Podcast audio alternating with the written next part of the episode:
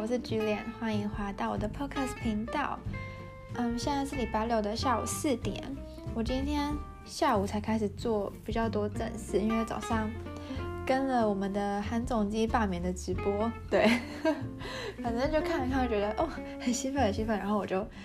跟朋友在那边分享这样子。然后下午的时候我就开始做一些，就是嗯公司的 research 啊什么的，对，所以我今天。很快就可以直接进入我们的北京杂记，对。然后今天呢是想要跟大家分享，就是我在北京就是最常用的交通工具，对。然后嗯，先给大家一点背景资料，就是我在北京的时候，我是去交换学生，所以我是住在我是在北京大学上课，所以我是住在海淀区，但是我的公司是在朝阳区，所以我。中间就是就是应该说，我一周每天都是在嗯通勤，对，没错。然后嗯，就是虽然我是在北京大学上课，可是我没有住宿舍里面，所以我我每次都是要从我住的地方搭公车去北京大学上课这样子，嗯。然后先来介绍公车好了，因为我每个礼拜就是会搭，就是去上课。然后再搭回家，搭公车。然后呢，对于公车，我只能，我真的对他没有什么好印象，因为真的北京的交通就是真的，它真的人太多，然后大家车子也太多。就虽然说大家可能会说，嗯，北京有就是车牌管制，就是你车牌是几号几号的，你只能几号就礼拜几礼拜几上路这样子。可是我必须说，真的，它即便是这样子，就是还是。太多太多车子，对，然后，嗯，没错，所以说就是公车真的是上下班巅峰，就是一定塞。我给大家一个就是参考数字，好，就是我早上九点九点的课，我早上嗯七点半就要在那个七点到七点半我就要出门，在公车站公车站等，就是虽然在没有。就是在任何没有嗯堵塞的情况下，就是一路顺畅情况下，从我家到北大搭公车，中间停六站，我只需要十五分钟。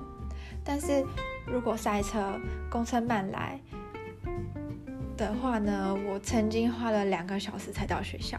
夸张吧？就是我在一个路口可能会被塞了半个小时。就是它很很可怕，然后公车也会大塞，就是你其实就是有有有那时候我记得我已经上课迟到，然后我就写讯息跟老师说很抱歉，就是公车塞住，然后然后我我已经提早出门，但是还是它还是塞住，然后我下次只要还要再更提早，包包这样子，然后。我当下其实很想要直接跳车，就直接骑脚踏车去学校，可是完全下不了车，因为公车上非常多人，然后反正整路口也是塞住的状态，就其实完全就是无法动弹。对，然后公车呢，我比如说公车，北京的公车很便宜，就是就是大家其实我完全就是它已经便宜到我不会记得它搭一趟多少钱，然后嗯。他们就是有一个卡，有点像台湾那台北用的悠游卡一样，就是他们叫北京一卡通。然后我是放在我手机里面，就是我没有去买那种实体的卡，就直接在手机，然后用手机哔就可以了。就这个还蛮方便的，嗯，对。然后呢，北京的公车就是还有一个我不是很喜欢的点是，它跟台湾的公车一样，就是很晃，但是北京的更晃，因为北京的路有时候嗯、没有那么好。所以其实超晃，就是我每一次搭北京的公车，就是一定会晕车。对，没错。所以，嗯，所以我后来就是对于搭公车这件事情，就是很很反，很这么讲，很反感嘛，就是很不喜欢，但是就必须要搭公车去学校这样。对。然后第二个我很常用的交通工工具就是单共享单车。对，共享单车呢，我必须说它就是一个必要的交通工具。我是说在北京，但是在台湾或者在德国，我我说不准。但是在北京的话，是一定会用到的交通工具。然后，嗯，他们的共享单车有很多的品牌，像摩拜单车，像 Blue Go Go，就是他们他们称的小蓝，还有之前破产的那间小黄，然后还有一些就是嗯便利商店他们自己出的脚踏车牌品牌这样子。然后这些嗯，因为共享单车是这样，就是他们没有，他们跟 U b i 不一样的地方是，他们嗯是路上你随借随停，就是你想停哪里都可以停哪里，然后他也不会限制你停哪里这样子。就是他就是你，呃，就是你扫手机扫他的那个脚踏车的码，就是 QR code，然后他就会他就可以解锁了。然后你用完脚踏车，你就随便停个地方，然后再把那个锁靠回去，等于就是还车了，这样他就不会再计时。对，所以就在这个方面，就是，嗯，就是第一，真的是真的是造成交通的，就是可能就是四种会比较乱，可是。嗯，又比较方便，因为你到哪里都可以看到那些单车，然后你就可以借，就可以骑这样子。对。然后像我呢，我当时是买摩摩拜单车的 membership，但是我其实忘记多少钱，因为真的太便宜，我一次就买六个月。然后他又不限制我说骑几次什么之类，反正就真的很便宜。大家就是如果有觉得去北京的话，可以看一下。对。然后呢？为什么我会选择摩拜单车呢？因为我其实有骑过小蓝，然后也骑过小黄，就是我还没有买任何的会员的时候，我有先试骑，就是我朋友他们的那个他们买的，我就跟他们借这样子，然后我就发现小蓝跟小黄他们的脚踏车，就是应该是说最多就是嗯最多数量脚踏车就是摩拜、小蓝跟小黄嘛。就是我两年前在北京的时候，最多就是这三家，然后所以我要选从这三家开始选，因为它单车数量多，等于是你嗯想骑的时候，发现它就是我需要骑脚踏车的时候，发现这这几个牌子脚踏车就是可以选择比较多，对，然后嗯我就发现呢，小蓝跟小黄他们的脚踏车的品质不是很好，就是他们维修。就是他们的很长，就是他们椅垫啊根本不紧，就是你可能骑骑要骑骑，你就觉得你在坐云霄飞车，因为小的他他他那个椅垫就会突然掉下来，或者是他会椅垫就是会一直旋转这样子，然后或者是他的呃刹车不灵，这就很危险，然后或者是反正就是他们小蓝跟小黄就有很多这些问题，然后摩拜单车我觉得它的脚踏车是算是比较新的，然后嗯。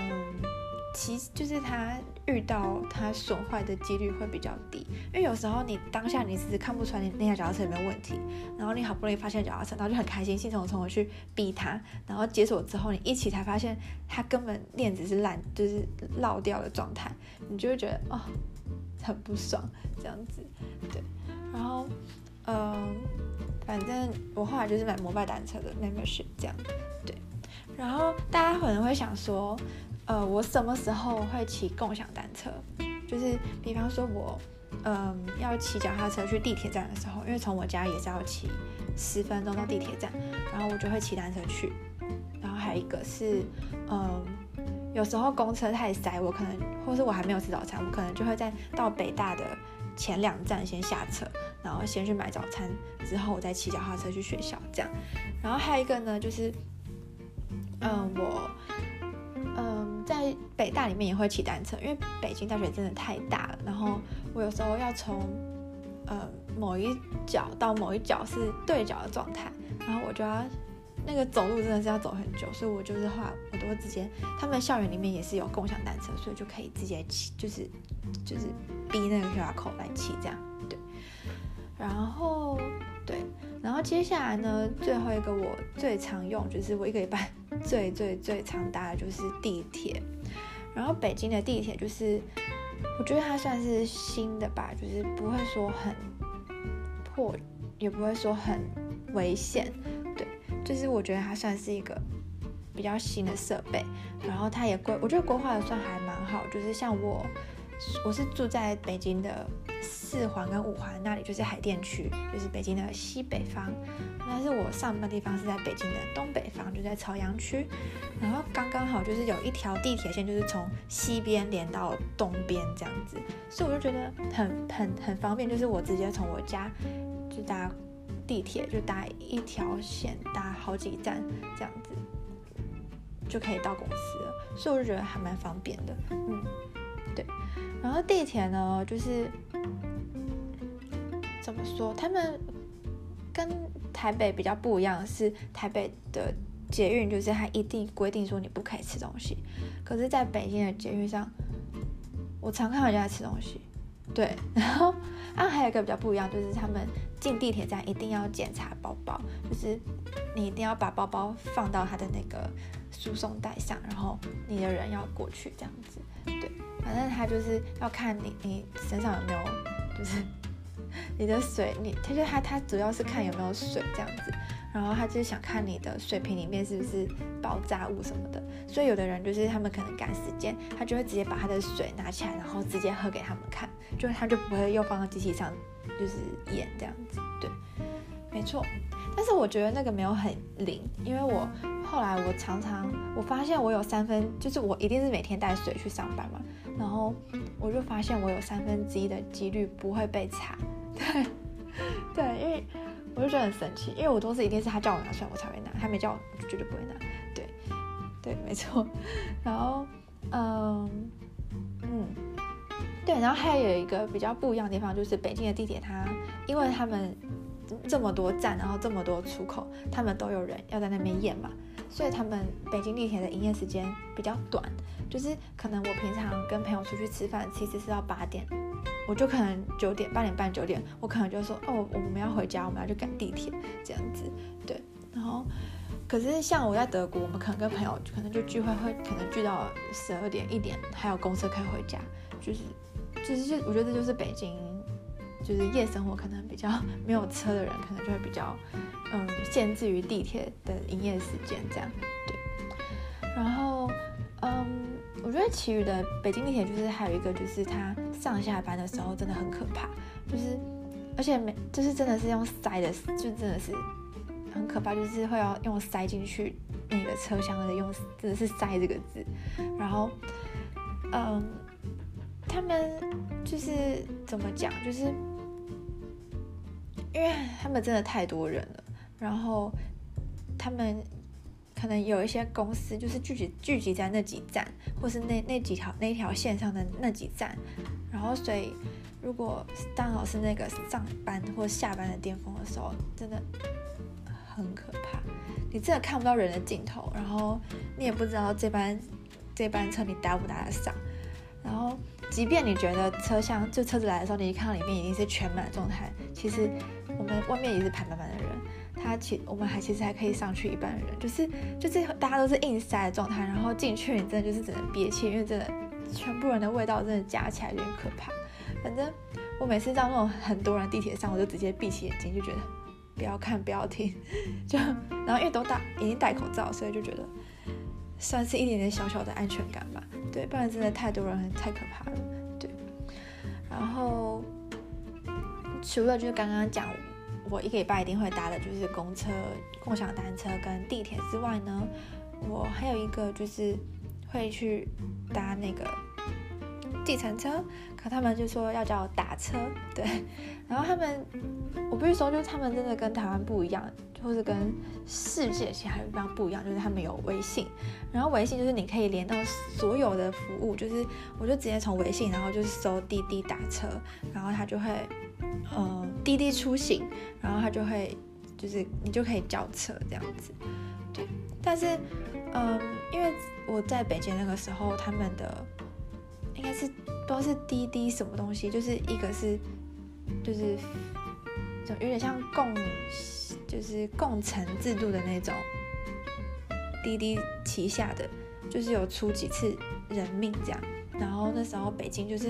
对这个就是很严。就是说，嗯，就是要怎么说呢？就是他们除了滴滴方面，他们有做一些软体的更新，比方说，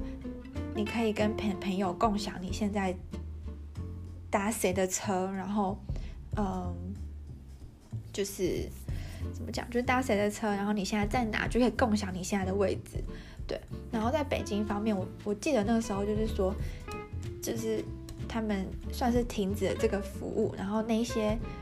嗯，计程车司机呢，都是要注册，就是要有注册的，就是你不可以说是那种黑工，就是你根本就是不是，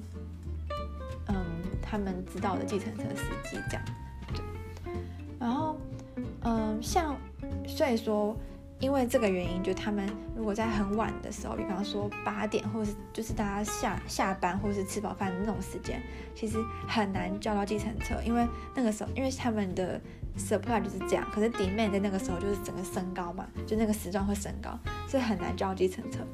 然后，所以我如果是那种很早要出门去机场，我去机场的时候，我都是搭计程车去，因为我要拿行李，我觉得